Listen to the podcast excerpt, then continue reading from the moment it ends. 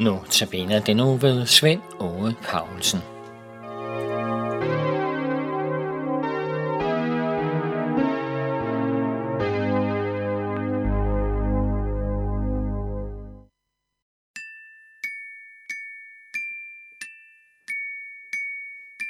Alt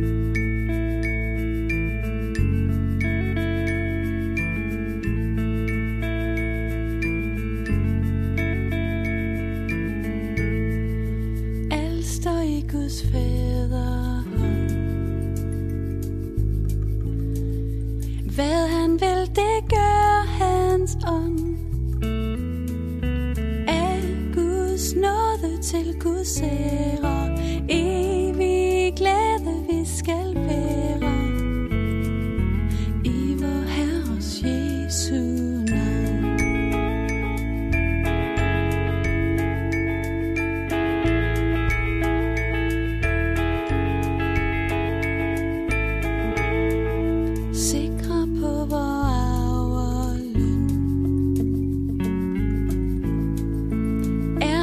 Guds indborne søn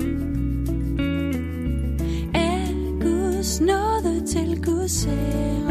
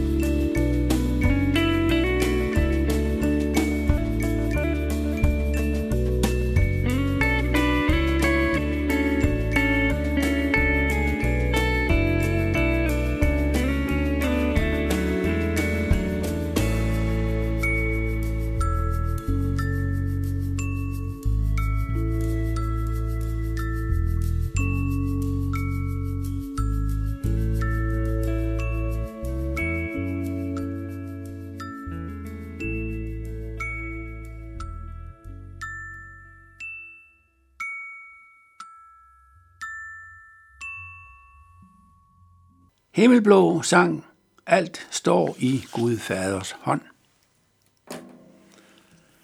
Vers 31 og 32 i salme 104 siger, Herrens herlighed skal vare evigt, Herren skal glæde sig over sine værker. Blot han ser jorden, skælver den, blot han rører ved bjergene, ryger de.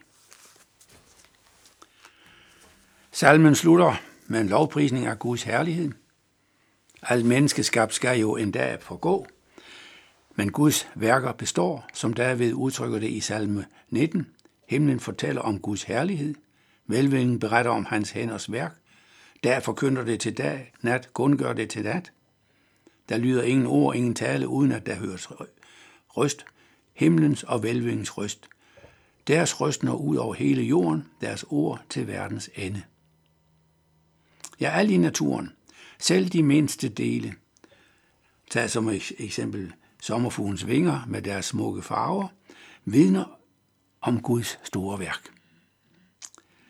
For på en overraskende måde for, sam, øh, for sommerfuglens vedkommende, der kan man se på sådan en smuk sommerfuglevinge, at den kun er farvet, når man betragter den forfra.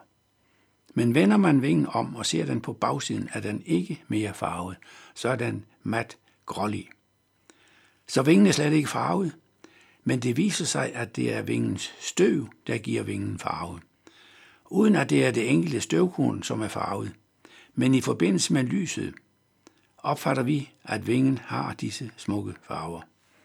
Hvordan opstår det tilfældigt? Sommerfuglens vinger farve er altså ikke opstået ved et tilfælde en tilfældig dag for millioner af år siden, som Darwins teori vil have det. Nej, den vidner om, at den er designet af en fantastisk designer. Gud. Der er mange af den slags små beviser. Beviser på, at der må være tankevirksomhed bag ved deres opståen. Og også her kan man spore Guds glæde ved sin skabning. Sommerfuglevingen skulle ikke bare være ufarvet og grå, nej med smuk og med meget forskellige farver. Ja, Gud glæder sig over sine værker, som det udtrykkes som afslutning på den 6. skabelsesdag, hvor jo det stod, Gud så alt, hvad han skabte, og han så, hvor godt det var.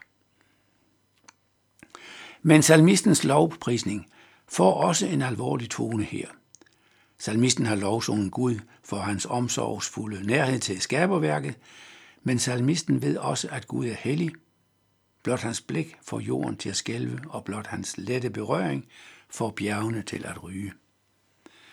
Baggrund for disse udtryk kan være åbenbaring ved Sinai bjerg, som vi finder den i 2. Mosebog, kapitel 19, hvor der i vers 16-19 jo står,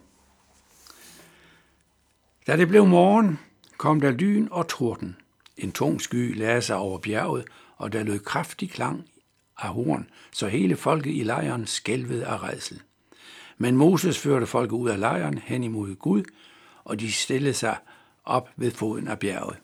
Hele Sinais bjerg var en hylde i røg, fordi Herren var steget ned på det i ild. Og røgen steg til værs som røgen fra en smelteovn.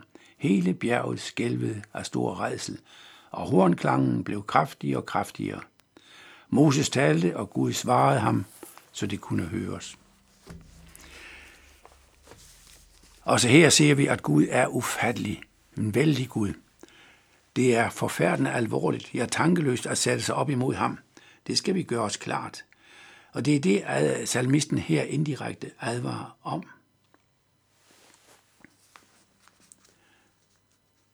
Når han siger, blot han ser på jorden, skælver den, blot han rører ved bjergene, ryger de. Og så lovpriser salmisten igen Gud i de næste to vers, hvor han giver udtryk for en fuldstændig afhængig af Gud, hvis godhed er så stor, at intet mindre end en livslang lovsang til ham er værdigt. Der står, jeg vil synge for Herren, så længe jeg lever. Jeg vil lovsynge min Gud, så længe jeg er til. Giv mit digt må være ham til behag. Jeg har min glæde i Herren. Det var vers 33-34, hvor det stod.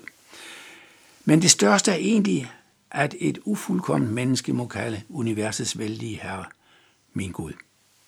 Ja, salmisten beder om, at et ufuldkomment digt som denne salme og hans ufuldkommende tanker må være Gud til behag, og i tillid til, at Gud tager imod hans lovprisning, udtrykker han afslutningsvis sin glæde ved Herren. I det sidste vers i salmen, som jo også er en parallelisme, der ønsker salmisten, at syndere og ugudelige, der har vendt sig bort fra Gud, de ønsker at være uden for Guds rækkevidde, at de må blive udryddet fra jorden. Der står i det sidste vers. Giv sønderne må udryddes fra jorden, og de gud, ugudelige ikke længere være til. Det er en barsk afslutning på en lovprisning.